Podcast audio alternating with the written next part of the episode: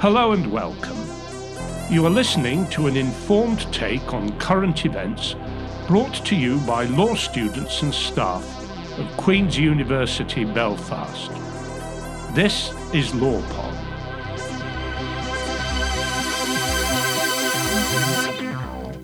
Hi, I'm Emma McMillan, and welcome to this episode of LawPod. This episode will discuss the case for legal protection of the Irish language. The Irish language has, of course, been in the political spotlight since the collapse of the Northern Irish Assembly in January 2017 and has been deemed as a red line issue. As the Indigenous language of the island, many are calling for legislation which would guarantee that Irish is given the same official status as English in Northern Ireland. Our guest speaker today is Kieran McGillivan, who recently hosted an informed seminar in Queen's Law School on the case for legal protection of the Irish language. Kieran is an advocacy manager with Conradh na Gaeilge, the main Irish language organisation on the island of Ireland. It's great to have you in the studio, uh, Kieran. Uh, thanks for joining us. Um, do you just want to let us know a little bit about yourself? Uh, um, I'm very happy to be here back in my old uh, university. Um, I studied Irish here at Queen's. Before that, I had uh, attended Meánscoil Feirste uh, on the Falls Road there, and where the Cultúrlann is now located. Now the Cultúrlann was actually located in it at that time. Also, uh, we shared we shared our uh, geography room with a, a, cafe in there and a, and a bookstore. Uh, and then before that, I was in Bunscoil Phobal Feirste Job on the Shaws Road. I'm a native of the city, uh, the west of the city. Um, I, I, was educated entirely through the Medium of Irish. Um, and then I studied um, Irish and history at Queen's here and went on to do an MA in Irish also at Queen's. Lovely. So, just getting into the, the issue of the Irish Language Act, you know, some people believe that the Irish Language the Irish Language Act is being used to fuel a sort of culture war here in, in Northern Ireland. But of course, uh, the language has a rich, a rich history, and this isn't the first act for the Irish language on the island. Um, was the attitude towards the Irish language as controversial, say, 100 years ago as it is now? Yeah, I, you know, I, I often think when the debate has been raging for the past maybe 18 months or so, if not longer, because I suppose it's never been too far away away from the spotlight, but it has been particularly intense in terms of the debate over the past 18 months. I often think when I hear those that are opposed to um, legislation for for the language when they refer to um, one of the reasons for that opposition being around the politicisation of the language or the weaponisation of the language.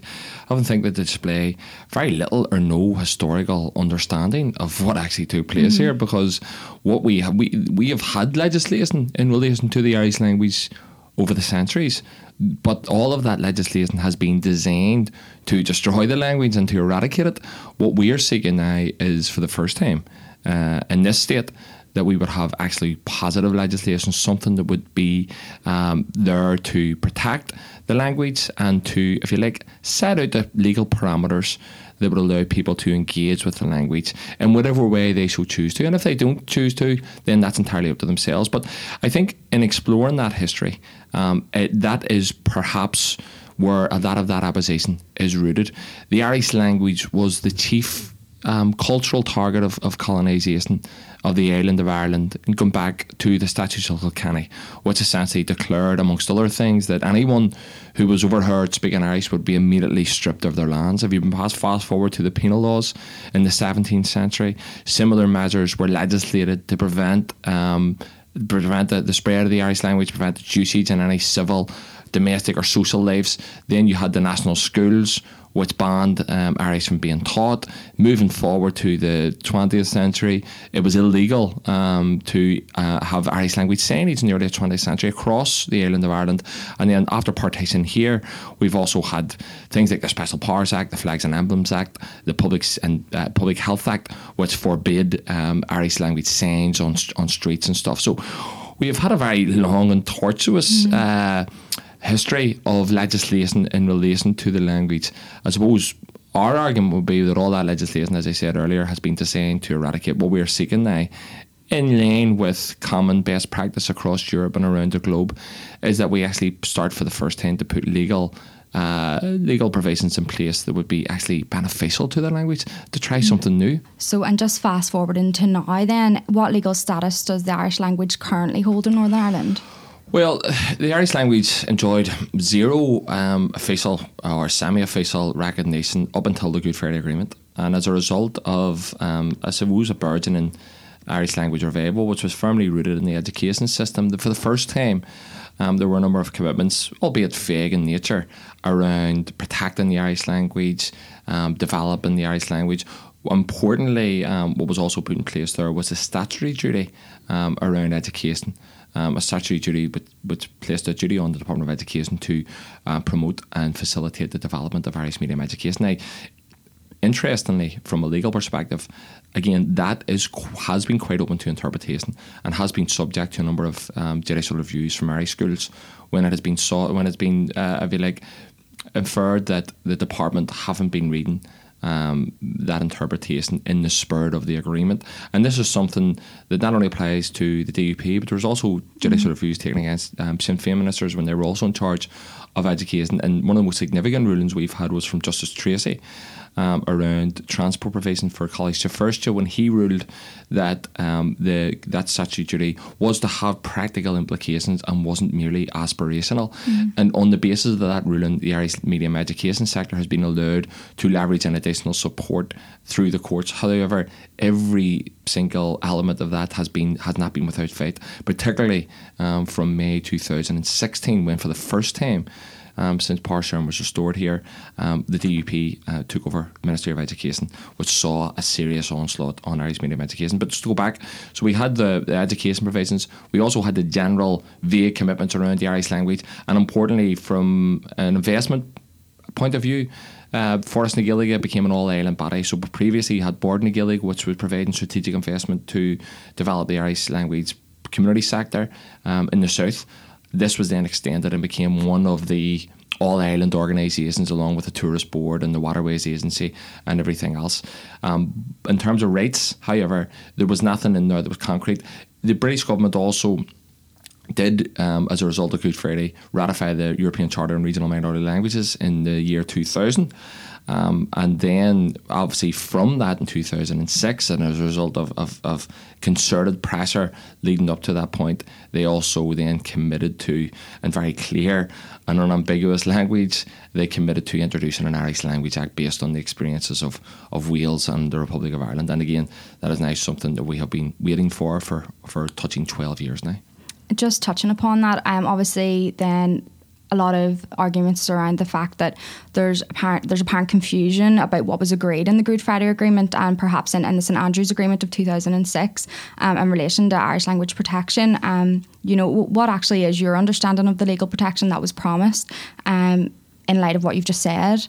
Well, I think it's very clear. Um, we had an international agreement um, which was the Good Friday Agreement. We also had a subsequent international agreement which was ratified by both the British and Irish governments and endorsed by the parties in the form of an election um, after that agreement was, was signed off, in which very clearly, in, in, in, black and white, the British government themselves committed to introducing an Irish Language Act. Given the history um, of minority language, um, like evolution and protection of that in, in the British Isles, the British government, there is a precedent there. They introduced the first Welsh Language Act, for example. They introduced the provisions around BBC Alba and, and protections for Gaelic in Scotland. So I think um, it was, if you, if you like, assumed at that point that this would be um, pretty straightforward. That, mm-hmm. that there was an act here. I remember at the time very clearly. Um, I was involved in the campaigns on organising some marches at that time, which resulted in this provision being put in place. And I remember that people were very optimistic and, and, and told that it was resolved. Uh, then, following that, obviously, um, DUP took over the Ministry um, for Culture, Arts and Leisure, which was which was then tasked with bringing this forward. They carried out a consultation, a public consultation, which was engaged with very healthily. Uh, the majority of provisions come back, majority of submissions come back. Sorry, um, strongly in favour of legislation, and the the minister at the time, um, our good friend Edwin Poots, decided uh, not to proceed in the interests of what he called, I think at the time, community relations.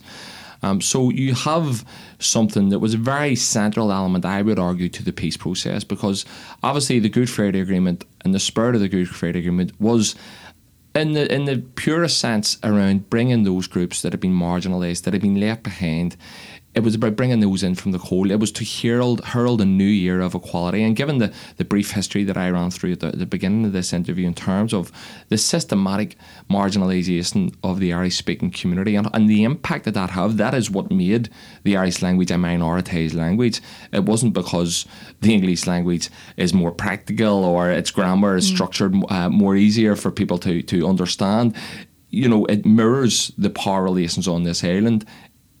British British government took over Ireland and put its language and replaced mm-hmm. the Irish language with the English language in a very systematic and calculated way.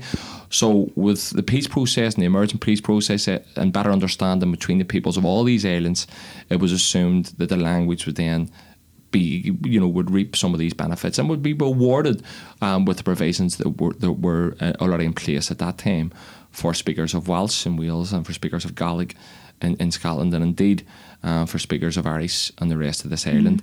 However, uh, as I said, we um, are now been waiting 12 years and in, in that period we've had very clear and consistent demands from bodies such as the United Nations, the Council of Europe, uh, and other international oversight bodies, which have consistently called out the British government on their failure to adapt this.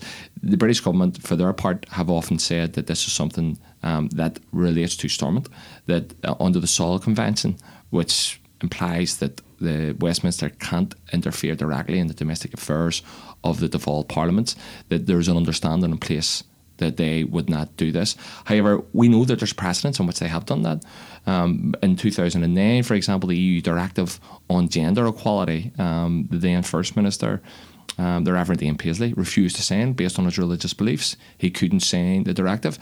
The Stormont were going to be levied uh, the British government were going to be levied, sorry, with around 50 million per week for every week they refused to sign this.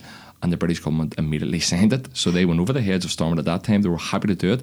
And again, if you, if you rewind back to 2015, the year of the Fresh Start agreements, when Theresa Villiers was saying very clear language that unless there was an agreement around austerity, that the British government would introduce the austerity measures that they felt were necessary.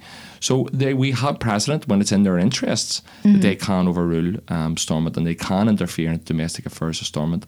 However, in the case of the Irish language, in which they themselves have committed to in a very clear international agreement, they have refused blatantly to do this. We're now in a very curious situation where we have no Stormont we have had de facto direct rule, although they refuse to call it that.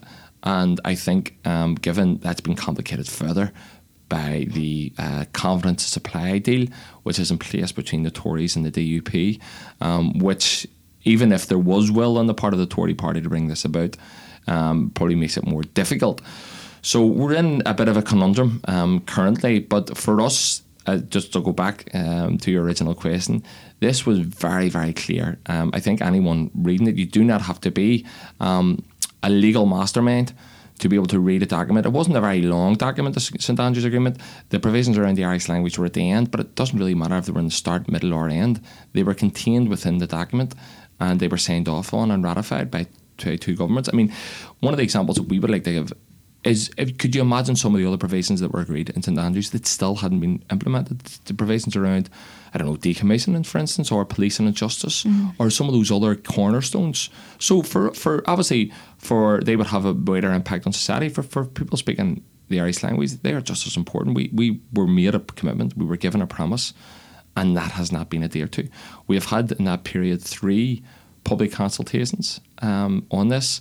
Every one of them have demonstrated widespread public support. The previous consultation had upwards of 13,000 respondents. And I, again, I haven't looked into this in any great detail, but I would struggle to believe that any consultation has been engaged with as widely. Um, and 95% of those that responded agreed to have this um, forward. So, you know, I think it's clear. We have clear public support, I would argue. We have clear mm-hmm. international support. We have an international agreement. One thing we don't have is implementation. Yeah.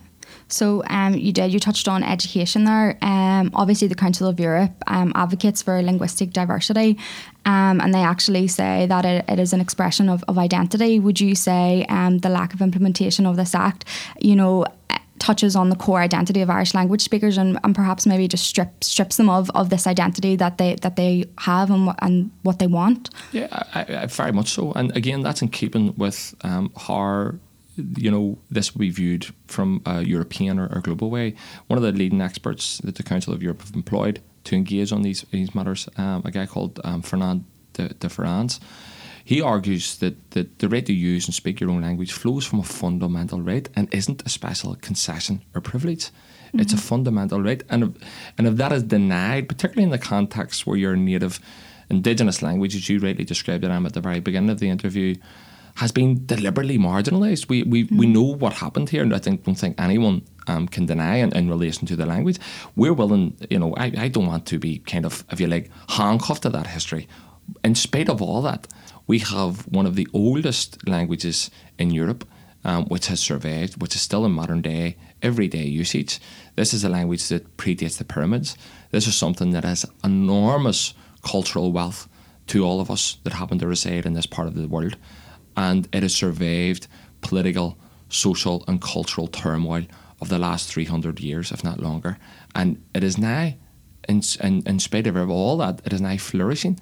And it is flourishing to a large extent, if we're being completely objective and honest about this, it is, in, it is flourishing in spite of the state and not because of the state. Mm. And what we are asking now is that the state finally begin to remove these obstacles. We genuinely believe, um, people like myself that have been involved in campaigning and that have spoke to many different rooms about this issue and many different people from various backgrounds, we firmly believe that the Irish language offers a real deep and meaningful kind of path for us in terms of this process of reconciliation that our society still has to undergo.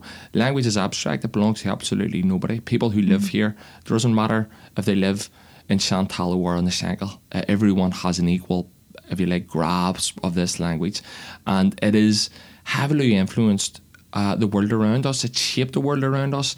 It is, uh, you know, our place names, our surnames, the way we speak English, have all been heavily influenced by this language that has been spoken unbroken on this island for over 3,000 years. So we have a choice. And the choice is do we try and keep it on life support and where it might go into the extinct mode very easily? Or do we actually do something about this, or we give it the proper uh, tools that are needed that are afforded to other languages, not only across Europe, but other languages within this jurisdiction, and that have been proven to help and support, and have been proven also, importantly, in, in, in our own particular political circumstances, have been proven to, uh, to encourage tolerance and understanding. If the language is confined to those districts, to those people who view it as an intrinsic part of their Irish identity, then you know it, it, it will never kind of have that role in terms of reconciliation that many others think. You know, the, the work that's being um, done by the, the likes of Linda Ervine and the Skainos Centre in East Belfast has been transformational. It has mm. proven that, uh, you know, people with different perspectives on the constitutional question, different perspectives on identity and who they are, can also have an equal say. And the reasons that Linda Ervine and the others um, from the, maybe the unionist community of Belfast are learning the Irish language are just as valid as the reasons that people on the Falls Road who feel it is a part of their Irish identity learn the Irish language. Ultimately, reasons aren't really important. What's important is that people learn the language mm-hmm. and that we can speak with each other and that we can communicate and that we're keeping this language alive for the next generation. Yeah. Um, just in light of all that, what kind of Irish language act is, is Conradh na Gaeilge advocating for? Is, is it going to be along the lines of the, the Welsh Act or the, the, the Scottish Act, or you know because of the unique circumstances of the language here, are are you seeking to have a bespoke legislation that would you know move away from from that legislation over in uh, Scotland and Wales? Yeah, well, uh, that's an, an, excellent question, and I suppose um, it's been kind of almost missing from the debate. We've, we've had a lot of noise around um, the Irish language, but not too much nitty gritty debate in terms of what it actually may look like. Um, in any real meaningful meaningful sense, anyway, I, I, would argue. So, in terms of our provisions, what we looked at in the starting block was what was stated. Our, our entire campaign has been underpinned by that commitment that was given at St Andrews. So, if you look at that, it talks about being uh, reflecting the experiences of Wales and the Republic of Ireland. So what we did, we looked at what was in place there. We were also mindful of two things. Obviously, in, in the case of Wales and in the case of the South, they are much further down the lane. So we don't think it would be practical um, or even expedient at this point to say, okay, well, where is Wales right now? That's where we want to be. Mm-hmm. Because Wales have went through a process. They're now on their fourth or their fifth Language Act. What they do is they review and strengthen as times go by, as demographics change, as different trends emerge and different things subside. They kind of try and reflect that and change their legislation. So for us to immediately jump up to the point where they are, I don't think it would be practical or beneficial to Irish speakers and never mind the rest of society. So what we what we tried to look at was um, something that would be cost effective also because obviously we're living in difficult financial circumstances, and anything that um, you know would be a drain on public resources, um, you know, wouldn't get the necessary support. And what we're what we're hopeful of is that legislation, um, if it does nothing else, would engender more support and tolerance of the language. So you want to get off on that positive step. We looked at what the core elements of any legislation would look like, and the, if you look. It doesn't matter where you are in the world. If you look at any legislation, you see pretty much the same trends emerging. You need to have official status that needs to be in law. Currently, the Irish Irish language does not exist in law. We we have taken a number of cases to this effect. Um, to Belfast High Court, for example, around street signs, and we have kind of used the argument around the European Charter as an instrument and, and different things. And although that is a, an international treaty ratified by the British government, it isn't actually enforceable in domestic law, um, which means then that it's pretty useless when it comes to mm-hmm. you know rates that can't be actually used aren't rates really at all. Mm-hmm. You know, if you can't actually use these rates in any practical sense, then they don't exist in law. So um, we need to have that official status. We also need to have services. Now, when we argue services, uh, we wouldn't argue for the provision of absolutely every service that's currently available in English through the medium of Irish. We would argue that it, that this would be kind of designed to meet the specific needs of the Irish speaking community. So, to give you an example, we have a very young community we have an EA, an education authority, which is tasked with developing educational services for those young people. Currently, in Irish medium schools, our educational psychologists are sent out to those schools that don't speak Irish we have a number of additional services that are provided to those schools all through the medium of English. Now, this sector has been going since the early 70s. It's growing. It's expected to double in the next seven years, at least, conservative estimates. It's the fastest growing sector we have. Mm. Yet there is no plan in place that delivers services to these young people in the language of the choice. The reason there's no plan is because we have no law instructing EA that they have to do this. So we need to have the delivery of services through the medium of Irish and that to be kind of directed at where they're, they're most needed. We also um, need to have a commissioner because obviously the issue you cannot separate the language from the politics and particularly the party politics of at Stormont. And what we would argue is instead of you having one minister who's generally supportive of the language making generally positive moves for the language and another minister in charge of another department that would have the opposite view and trying to then unravel the previous ministers' uh, projects that they've built up. That's no way to go about reviving a language. That's no go, no way to go about actually planning for the protection and development of a language. So we need to have somebody who's completely neutral and arbitrary, who looks at the legislation, designs how it's going to be implemented, would put, um, if you like, uh, the various state bodies into categories. So again, when we're talking about services, there would be additional requirements on the education authority in comparison to waterways agency for example waterways agency don't really deal with the public that much therefore it would be wrong and foolish to put the same obligations on them as, as the EA. So, for instance, the language commissioner would be tasked with kind of identifying those those departments and stuff. Um, so, commissioner will be incredibly important, and particularly again given our, our unique circumstances. But again, this is something that's very common. And finally, and again, probably one of the more controversial elements, we need to have visibility of the language. Mm-hmm. The days of the language being unseen and unheard here need to surely be over. Our our place names, our towns, if you travel through Belfast, Belfast is one of the richest um, in terms of the Irish language towns or cities we have anywhere in Ireland. All their place names are steeped in a very rich and I would argue untapped history. Yet if you were to arrive from Japan or America or Africa tomorrow, Kenya tomorrow, you wouldn't be aware that the Irish language existed. You wouldn't know that it was there because there is nothing to tell you that a language existed here for 3,000 years. So we need to have that up on stage. We need to have that, particularly in shared spaces, and particularly on, on main arterial routes. It will have two purposes for those who speak the language. Again, it's, it's, this is something that has been endorsed um, and stated consistently by, by linguistic experts. You know, if a young person is being taught through a minority language as a second language user, then that seeing the language used publicly on public signage, if you like, supports and encourages and complements that learning process and makes it more likely that that person will use the language socially growing up. So this is all about language planning.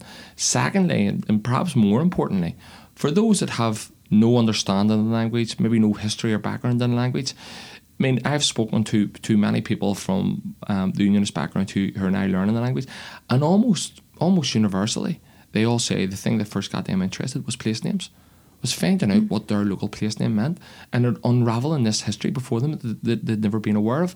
So, you know, we think that this could be something that we really, really beneficial. I mean, but it is absolutely crazy the reaction. Some of the reaction that engendered. I, I was on um, a, a, popular news program uh, whose name I'll, I'll, I'll, try and not say um, some months ago talking about this, and one of the callers um, phoned in and talked about the fact that he was from Glengormley and that if there was a sign erected in his town, a bilingual sign is important. Again, we're not talking about we're talking about parity of esteem here, so it isn't about replacing the English signs with Irish signs. It's about bilingual signs.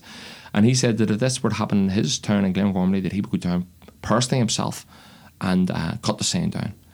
Now, you know, I was trying to reason um, with this guy on the radio and trying to explain to him that Glengormley means absolutely nothing, but Glengormley, where where Glengormley was translated from, has a meaning which describes the place that he lives in and would it not be good to try and understand that and engage with that?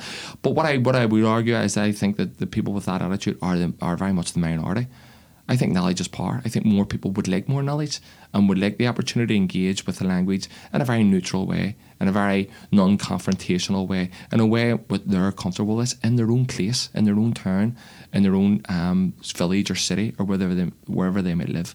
So they would be the core elements, sorry, of the Language Act. Mm-hmm. And there would also be some practical things w- which would support the delivery of this. But any any legislation that would fall short of those core elements, we would argue would be would be fundamentally flawed. Which is why um, the, when that draft agreement, which wasn't an agreement, which was an agreement, was published by Eamonn Mallie, uh, we were very sceptical um, and, and very concerned because we don't think that it dealt with either of the, those four um, kind of main elements in any real way, which would have given us a good base to, to kind of develop from. So an official status really, really means that you be able to implement these things such as signage which really are um, ways of you know finding out your own cultural heritage no matter where you're from. Um, but obviously th- there's no such thing as a podcast here without touching upon Brexit. It's, it's yep. such a big issue. Um, and with that being said um, are you worried that, that Britain will withdraw all its commitments it, it made under the European Charter, Charter for Regional or Minority Languages after Brexit? And of course you know, you could argue that they're more likely to do this, to do this given that they're being propped up by the DUP. Yeah, I mean, I think uh, kind of in the broadest possible sense, what I think, what I'd be most concerned about with Brexit is the political currents that are driving it, which are leaning towards kind of populism, targeting minorities, and this kind of cultural of, of intolerance which is emerging post Brexit, and even you saw it obviously pre Brexit, and you know I think in, in, in that type of era, it's even more important that progressives, you know, really kind of stand by their commitment to protect minorities. Because we have seen how different minorities, immigrants and different things, and particularly in in, in Britain have been scapegoated. Um, and given the, the, the, context of Brexit, that this is the reason why I voted Brexit. I wanted to mm-hmm. regain sovereignty. I wanted to control our borders and all this type of hyperbolic language, which doesn't really reflect the current global world that we live in, and it is never going to be achievable. So, in terms of, um, so that would be my main concern. It would be at that kind of conscious level of, of political thought and the currents that that's driving. Practically, the Council of Europe treaties are outside of the EU, so they should be, uh, they will be still in place post Brexit. You know, there, I think there's 47 members that have actually ratified um, the Council of Europe treaties theoretically, any country around the world can. So, if Canada wanted to tomorrow, this is something that extends well beyond the EU's borders. So, those treaties would still would still be in place. But to be perfectly honest with you, the European Charter has never been implemented in any meaningful way. Mm-hmm. And we, I just uh, only last month there, um, at the beginning of May, um, there was a delegation over from the Committee of Experts, which oversee implementation of the European Charter, and they met with various NGOs about this. And you know, they, what they'll do is they, they, they get a report from the state body and they will pass, and then they will give their findings. And you know, I can almost tell you what those findings will be because they were the same the last time, and they were the same the time before that. There will be very strong criticism of the lack of implementation, of the lack of basic services, of the lack of rights for particularly Irish speakers here. And I think the way the Council of Europe do this is they, they look at the entire jurisdiction. So they visit Wales and they juxtapose that with what has taken place here. And they see a clear, very clear anomaly. Um, so we, we will get that report, they, that, that will be in place and it will be ignored. And we will go on. And, you know, I think that's important because we have people, um, particularly the Ulster Unionist Party, who we've met with um, quite a few times, who were who, who, would describe themselves as architects of the Good Friday Agreement or one of the architects of the Good Friday Agreement. And what they would argue in their opposition to an Irish Language Act is that currently provisions exist as a result of the Good Friday Agreement that provide adequate protection for the Irish language. And what they often cite is the European Charter. However, what they fail to mention is that those actually tasked with overseeing implementation have every time con- con- condemned them for their lack of implementation. And as we know through the courts, it isn't implement it isn't implemented or applicable in domestic law. So it's a good template, it's a good sounding board, it's a good this is what we should do. But when it comes down to actually is it enforceable, then clearly it's not. So we were concerned about that. Also, in terms of Brexit, um, I think we have a very strong, vibrant um, Irish speaking, uh, Irish language community sector here, whose capacity is really developing on a, on a daily basis, and we're seeing that we're seeing that in, in, the transformational work that's taking place, particularly in some of our deprived communities here. And over the past number of years, those groups, some of those groups, have been beginning, beginning to access European funds to develop projects with other minorities language communities across Europe. All that's going to be cut off. So we have austerity, we have slices and, and, and deep cuts to public um, funding, and then one of the other pots that could have mitigated against some of that is also being removed. Mm-hmm. So I think there are enormous concerns there. We have been engaging with the Brexit Steering Committee um, in the EU. We've also been um, in constant contact with all of our MEPs here. And we wrote to Michel Barnier. Um, he responded um, a couple of weeks ago um, to us, personally wrote a letter back to state that um, in the draft withdrawal agreement that there is provisions there to ensure that um, the Good Friday Agreement, and importantly, um, for us anyway, he, he stated this very clearly in his letter, that the Good Friday Agreement and the St Andrews Agreement would be implemented fully. As in, in, in, in the case of a Brexit, um, in the case of the draft withdrawal agreement. Mm-hmm. And I mm-hmm. think that those provisions are already place. So we haven't actually made that public. That's a wee bit of a, a, a scoop for you there in the, in the uh, law pod. So I think long, long story short, I think there are a number of concerns at different levels there, politically, socially, and also in terms of some of those funding uh, implementa- uh, implications as well, which which would be a huge concern to a lot of people. Yeah, there's also been you know huge concerns on on the opposition side as well. You mentioned um, the discrimination of minorities, but um, you know we've had people come forward saying that this is actually discrimination uh, or discriminating against people who don't speak Irish. Is what what's the truth in that? Is there any truth in it? Is there discrimination there, and does that undermine any legal status yeah. which which which we do have for the Irish language? Well, you know, one thing I like about rights and human rights is that you can't make them up, and we have very clear rights which say, um, be it from UN treaties um, to EU or Council of Europe treaties, um, which say people have a right to, for instance, see the native minority language of their land on signs. That's clear, codified in international law since the 90s. We have that in place. There is no right to say you have a right to be offended at having to look at a minority language on the sign. That right doesn't exist and you cannot make it up. So I think there is no equivalence between those that are arguing that their rights would be adversely impacted by having to look at a minority language on a sign because that's blatantly not true. There is no obligation on anyone to learn Irish as a result of an Irish Language Act. There will be no obligation on people to leave employment. There will be no obligation on people to, if you're a small business owner, to suddenly change all your signs bilingually. I think it's important that we counter some of those myths and that fake news that exists. I was astounded in February um, as the agreement that wasn't an agreement that was an agreement started to break down when Arlene Foster gave an interview and said that she couldn't agree to anyone that, anything that forced people to learn Irish. That had never been on the table. We had met with the DUP. We had explained in very detailed communications with them what our provisions outlined. As far as I'm aware, no Irish speaker, no political party have ever recommended that anyone would be forced to learn Irish. Yet Arlene Foster was going on the public TV to say nobody will be forced, as if she prevented this from taking place. Mm-hmm. So that was never in the case. Again, they refer to a talk show. I was also on another time, and somebody says, "Well, if this Irish Language Act comes about, my, I've told my daughter she'll have to immigrate because she'll not be able to get a job here because she doesn't speak Irish."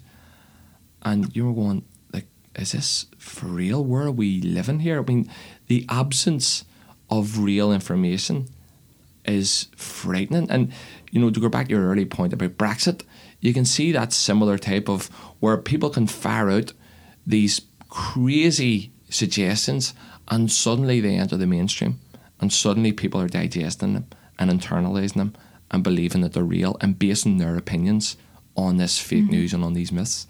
So it's very difficult to have a very reasoned debate about what are, if you look at them, modest proposals.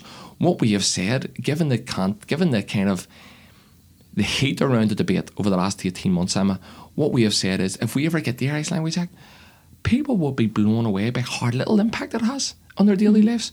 Because you would imagine, you know, with all the debate that's taken place, that suddenly, you know, people think there's going to be kind of night and day turnaround, that overnight we're going to be living in some bilingual utopia or dystopia, depending on your perspective.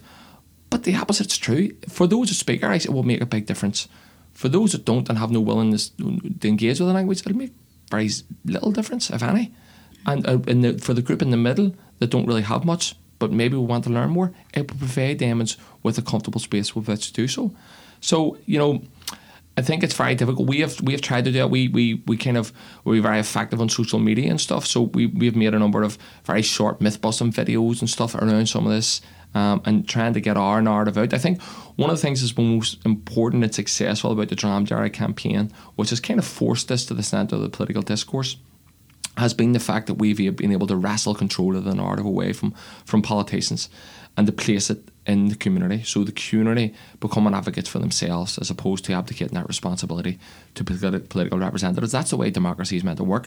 We've outlined our case, we've agitated within democratic uh, norms. You know, we've, we've held street protests, we've contacted politicians, we've run out, we've organised public meetings, public discussions around this, and we've done that very, very effectively and very successfully, which has resulted in, for the first time, we have now have a majority of MLAs in the election in, in March 2017 which for the first time since the state was founded, was actually support an Irish Language Act. Mm-hmm. 50 out of 90 MLAs support this. Five of our parties support this. So that has been that has been a result, and you mentioned at the very beginning of the programme the, the, the idea around the red line and stuff. That is a result of a political, uh, or sorry, of a, of a community led campaign, not the result of some political party arbitrarily deciding to suddenly initiate a red line. I was on I was in TV studios in February asking Representative Féin, will you make a red line issue of this? You have to. And them saying, no, we don't have red lines. And then as the campaign grew and developed and developed, they made it a red line and other parties come on board. So I think I think that's uplifting for everyone. I think, you know, mm. when you have an organised community, when you have people that are out asserting their rights, when you have people that are mobilised and campaigning and organised and doing this in a very open, inclusive way, then you can affect change. And this idea that, that our only input on how our lives are run is going to the ballot box every four or five years and putting an act in a box, you know, surely we can get more than that. Surely we can have a better say. And the way in which you do that, as we know throughout centuries across the world, is by organising, is by campaigning, is by getting out on the streets and making your case. And we've done that very successfully. And we are very proud of the fact that the Irish Language Act has been made a red line, that it's very centre of the political discourse, because we have spent years in the margins. Years where nobody wanted to deal with this issue, and it was only when we became organised that suddenly people started to take it seriously.